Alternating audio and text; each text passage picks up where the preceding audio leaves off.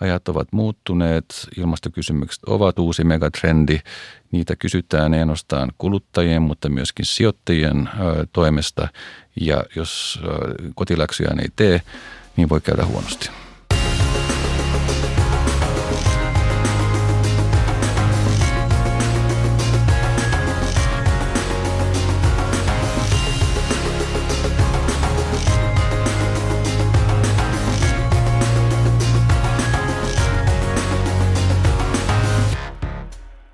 Palo Hallus on Pohjola Voiman podcast, jossa puhutaan energiasta, tulevaisuudesta ja ilmastonmuutoksesta. Tässä sarjassa saa kerrankin pallotella energia-asioita ihan luvan kanssa. Podcastimme kuudennessa jaksossa pelikaverkseni saapuu Eero Yrjö-Koskinen. Hän on pitkän linjan ympäristövaikuttaja ja toiminut muun muassa Suomen luonnonsuojeluliiton toiminnanjohtajana. Tällä hetkellä Eero työskentelee keskuskauppakamarin vastuullisuusasiantuntijana ja pääsihteerinä kestävän kaivostoiminnan verkostossa. Keskustelemme tässä jaksossa Eeron kanssa ilmastonmuutoksesta ja siilojen purkamisesta. Miten keskustelua ilmastonmuutoksesta saataisiin käytyä nykyistä ratkaisukeskeisemmin ja ilman vastakkainasettelua. Eerolla on aiheeseen varmasti hyviä ajatuksia ja osuvia vastapalloja. Minä olen Ilkka Tykkyläinen, innokas ikämieskoripalloilija ja Pohjola Voima toimitusjohtaja.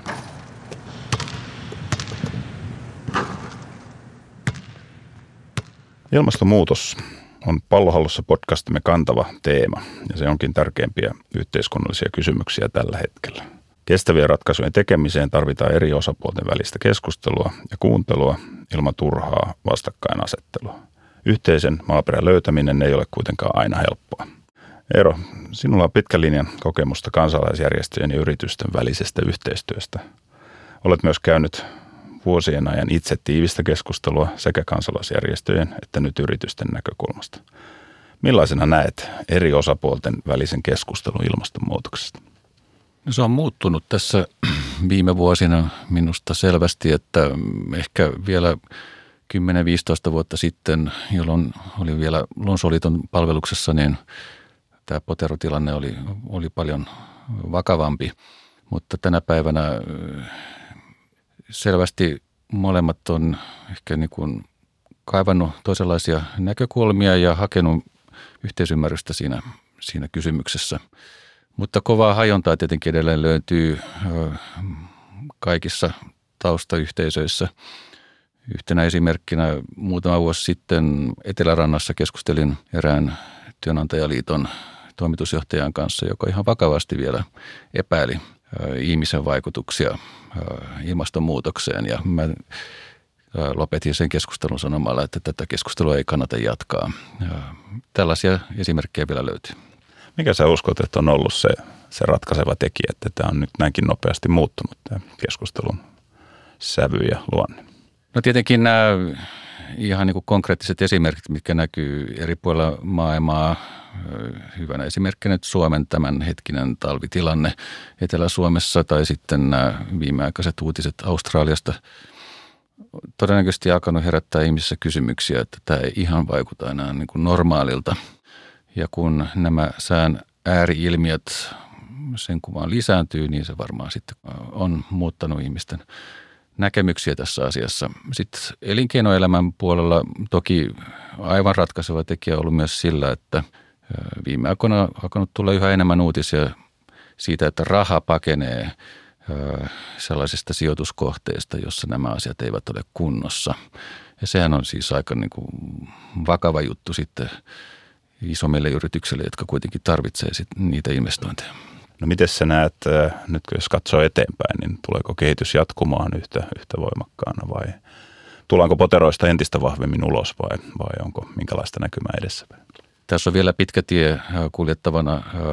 Mä itse koen, että näkemiserot on edelleen aika, aika suuria ja uskoisin, että tässä menee aikansa ennen kuin yhteistä kantaa löydetään, jos löydetään koskaan niin kuin siinä mielessä, mitä nyt kuitenkin sitten pitäisi. Mutta toki on ollut nähtävissä, että esimerkiksi ympäristökentältä useita muitakin ympäristöliikkeen johtajia itseni lisäksi on siirtynyt toimimaan joko elinkeinoelämän palveluksessa tai viestintäyhtiöiden palveluksessa nimenomaan pyrkimyksenään sitten vaikuttaa yritys, yritysten valintoihin. Ja musta on ollut tervetullut piirre.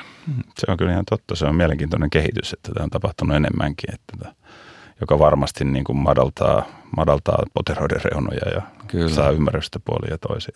Koska kyllä se asiana on varmasti näin, että ei meillä ole varaa siihen, että me ollaan poteroissa. Tämä on mitä suuremmassa määrin yhteinen, yhteinen asia.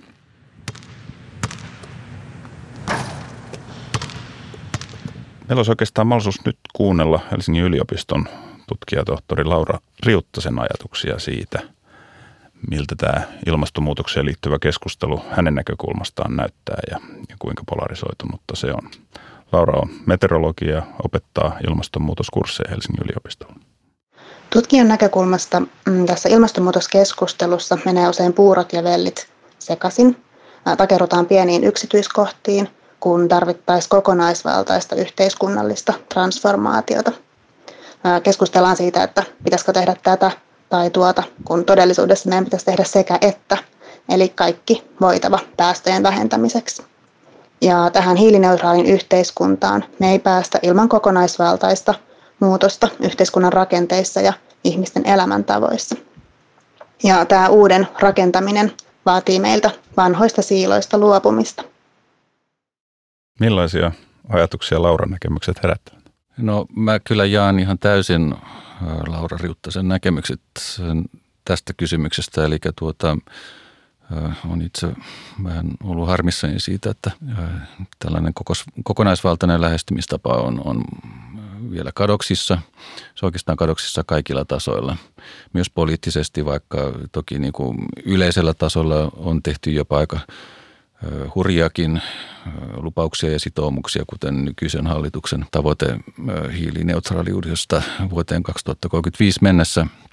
Mutta siitä huolimatta, sit kun aletaan puhua niin kun käytännön toimenpiteistä, niin silloin se riita vasta niin kun alkaa. Osittain kyse on tietenkin siitä, että tietyissä tapauksissa kyse on saavutettujen etujen menettämisestä ja niiden puolustamisesta. Ja toisaalta sitten tästä ihan kokonaan uudenlaisesta lähestymistavasta, jossa pitäisi nimenomaan miettiä sitä kokonaisvaltaista vaikutusta ja, ja seurauksia, eikä, eikä pelkästään tyyliin neljän vuoden sisällä tapahtuvia muutoksia. Ja tämä on, tämä on todella niin kuin kivinen tie. Mä tunnen tietenkin paremmin ympäristökentän, jossa toimin kuitenkin aika pitkään. Ja sillä saralla väitän, että ollaan kyllä aika hyvin kartalla asioista, mutta se, mikä siellä ehkä edelleen puuttuu, on sitten tämän vähähiilisen yhteiskunnan niin kuin saavuttamisen sivuvaikutukset. Eli jos ja kun pyritään mahdollisimman pitkälti edistämään fossiilisten käyttöönoton poistamista ja sen korvaamista uusiutuvilla energiamuodoilla, niin silloin täytyy myöskin hyväksyä, että se ei synny tyhjästä, vaan todennäköisesti vaatii valtavia resursseja. Tämä on asia, johon mä itse olen herännyt viimeisen viiden vuoden aikana näissä viimeaikaisissa tehtävissäni, jossa olen havahtunut siihen, että oikeasti tämän arviota kahdeksankymmentä prosentin fossiiliriippuvuuden korvaaminen vähähiilisillä vaihtoehdoilla tulee vaatimaan valtavasti luonnonvaroja. Ja sen vuoksi pitäytyminen yksinomaan uusiutuviin sisältää mielestäni vielä suuremmat luonnonvaravaatimukset kuin se, että me käytettäisiin koko sitä vähähiilistä palettia. Tämä on inhottava asia, koska tuota, vähän niin kuin aikoinaan Al Gore puhui tästä epämiellyttävästä totuudesta, niin tähän sisältyy juuri se tosiasia, että kuten Maailmanpankki arvioi, uusiutuvien energiamuotojen lisääminen tulee kymmenkertaistamaan tiettyjen raaka-aineiden tarpeen maailmassa. Ja silloin mun seuraava kysymykseni on, että olemmeko valmiita siihen? Vai kannattaisiko tätä ehkä hieman hajottaa. Ja tämä ei tarkoita sitä, että puhuisin täysin ja yksinomaan ydinvoiman puolesta, mutta puhun myös siitä. Ja tämä on nyt se pointti, minkä mä haluan tuoda esille, että tätä ei kovin mielellään tuoda niin kuin julkisesti esille. Mites tota, nythän aika monesti myös sitten näissä Suomi mukaan lukien kehittyneissä maissa sitten tuodaan niin kuin sitä näkökulmaa, että meidän vaikutuksemme on niin pieni, että pitäisi ensin saada jossain muualla aikaa, niin miten tähän suhtaudut ja miten tätä meidän pitäisi yhdessä taklata tätä ajattelua? No, kaikki tietää, että Suomi on vientivoittoinen maa ja sen merkitys meidän kansantaloudelle on aivan keskeinen.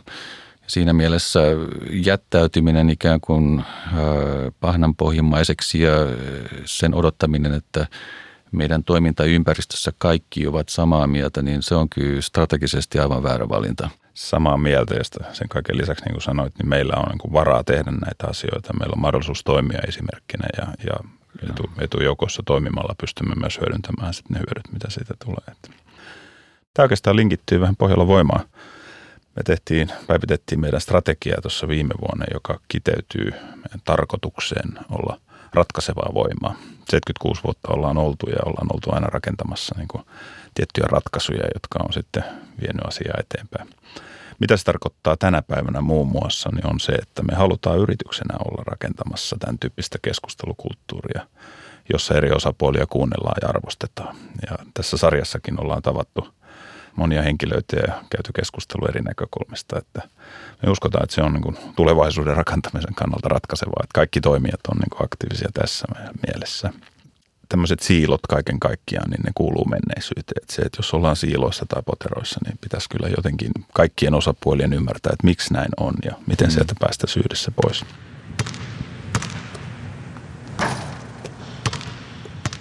Tapaat paljon tietysti suomalaisten yritysten johtajia, niin kuinka, kuinka arvioisit noin yleisesti, että miten yrityksissä suhtaudutaan ilmastonmuutokseen, vastuullisuuskysymyksiin ylipäätään?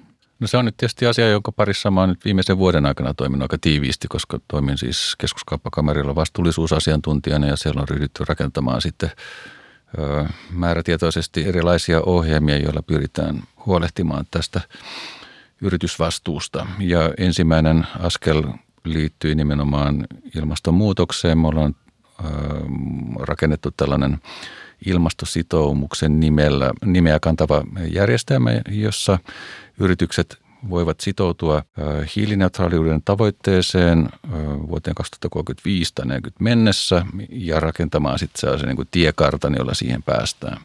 Ja me tietenkin tarjotaan siihen sitten sekä koulutusta että myöskin ne välineet, joilla tähän tavoitteeseen voidaan päästä. Tätä ollaan nyt pyöritetty puolisen vuotta ja se tietenkin nyt jatkuu tästä vielä pitkään. Voin sanoa, että ei ole mikään läpihuutojuttu, mutta selvästi yhä useammat yritykset on herännyt siihen, että esimerkiksi tarjouskilpailuissa on alettu kysyä yritysten hiilijalanjälkeä. Ja silloin kun pee koo-yritys törmää tällaiseen kysymykseen, niin se voi olla niin kuin aika pysäyttävä kokemus, koska jos siihen ei pysty vastaamaan tyhjentävästi, niin siihen tarjouskilpailuun ei voi osallistua. Ja, ja väitän, että tämä saattaa olla sellainen käänteentekevä tieto, joka, joka heitä sitten alkaa kiinnostaa. Eli on selvää, että pienissä yrityksissä, joissa toimitaan rajallisilla resursseilla, ei tietenkään ole välttämättä lähtökohtaisesti niin kuin ilmastokysymykset niitä niin kuin ensimmäisiä juttuja, joiden parissa toimitaan. Mutta jos ne on sellaisia kysymyksiä, jotka kuitenkin vaikuttaa sitten sen yrityksen ö, toiminnan jatkuvuuteen, niin silloin ehkä siihen on syytä paneutua. Ja sitä me ollaan nyt tässä nyt ikään kuin viestittämässä, että ajat ovat muuttuneet, ilmastokysymykset ovat uusi megatrendi. Niitä kysytään ei ainoastaan kuluttajien, mutta myöskin sijoittajien ö, toimesta ja sen myötä ne alkaa näkyä sitten myöskin esimerkiksi näissä tarjouskilpailussa. Ja jos, jos ö, kotiläksyjään ei tee, niin voi käydä huonosti. Tuossa on hyvin paljon analogiaa työturvallisuuden kehittymiseen aikoinaan. Aivan. Siitä oikeastaan tulee mieleen, että pystytäänkö me tämä hiilijalanjälki kuinka helposti nyt sitten mittaroimaan. Niin jos miettii pienempää toimijaa, niin kuinka, mm. kuinka he sen sitten todistavat, että mikä, mikä heidän tilanteensa on ja kuinka saa myöskin näkyviin sitten heidän niin kuin panoksensa alueella, että, että se aidosti, aidosti tuo sitä kilpailuetua. No me ollaan rakennettu tämä ilmastositoumuksen järjestelmä tämän kansainvälisen Greenhouse Gas Protocolan pohjalle, joka on siis se, jonka varaan kaikki isot tällaiset päästövähennysstandardit on rakennettu. Ja tuota, siinä on kolme tällaista päästölähderyhmää ja me ollaan poimittu sieltä ne, jotka joka tapauksessa täytyy jokaisen yrityksen ottaa käsittelyyn, eli ne välittömät päästöt, mitä omasta toiminnasta seuraa, sekä sitten myöskin tiettyjä muita päästöryhmiä. Meillä on siihen tarjolla myöskin Excel-taulukko Toisin sanoen sen jälkeen, kun nämä päästölähteet on identifioitu, niin sitten voidaan arvioida meidän tarjoamien päästökertoimien mukaan, että kuinka paljon niitä päästöjä on syntynyt. Ja siitä rakennetaan sitten se tiekartta, jonka mukaan niitä pyritään sitten laskemaan vähintäänkin se kahdeksankymmentä prosenttia vuoteen kaksituhattakolmekymmentäviisi mennessä ja loput sitten voidaan kompensoida, jos se ei muuten ole mahdollista. Tuossa on varmasti nyt sitten meille isoille yrityksille myös niin kuin opeteltavaa, että me aidosti osaamme sitten tarjouskyselyt tehdä tämän kriteeristön pohjalta ja myöskin sitten, että siinä valinnassa laitetaan painoa näissä asioissa suoriutumiselle. Me voitaisiin kuunnella Laura Riuttasta vielä, että millaisia neuvoja hänellä on tähän tämän keskustelun edistämiseksi eri osapuolten välillä. Kukaan ei pysty yksin ratkaisemaan ilmastonmuutosta. Me tarvitaan yhtäaikaista toimintaa samaan suuntaan kaikilla yhteiskunnan osa-alueilla. Ja tätä varten tarvitaan vahvaa yhteistyötä eri toimijoiden välillä. Yhteiskunnallinen keskustelu näistä aiheista on usein varsin polarisoitunutta. Ja joskus toki se vastakkainasettelu voi herättää aiheellista keskustelua tai nostaa jotain tärkeitä kriittisiä äänenpainoja. Nyt kuitenkin ilmastonmuutoksen hillitsemiseksi me tarvittaisiin yhteistoimintaa. Miten näet tämän vastakkainasettelun? Onko meillä sitä kuinka paljon nyt sitten vielä? Ilman muuta sitä on sekä teollisuus että tietyt toimialat on tottunut toimimaan vakiintuneilla pelisäännöillä ja ne on nyt muuttumassa. Mainitsisin tässä yhteydessä nyt tietenkin ilmastonmuutoksen ohella myöskin tämän luonnon monimuotoisuuden heikkenemisen, joka on ehkä vähemmän käsitelty, mutta vähintään yhtä vakava kysymys, joka sitten pidemmän päälle voi vaikuttaa aika dramaattisesti meidän ruoantuotantoon. Mutta joo, mä sanoisin, että Laura Riuttanen on tässäkin asiassa aivan oikeassa, että yhteistyö on, on välttämätöntä, mutta kyllä tietenkin poliittisella kentällä on aika iso rooli tämän yhteistyön kehittämisessä, eli suunnan näyttämisessä siihen, että millaiseksi tämä yhteiskunta on muuttumassa ja miten sitä aiotaan viedä siihen suuntaan. Väitän, että tällä hetkellä meidän talousjärjestelmä ei ota vielä riittävästi huomioon näitä talouskasvun niin sanottuja ulkoisia vaikutuksia, joita aiheutuu muun muassa ympäristölle, ja se täytyisi jollain tapaa ottaa sitten jatkossa huomioon. Ja tietenkin erilaiset hiilimaksut tai ympäristöohjaava verotus saattaa olla yksi ratkaisu siihen suuntaan.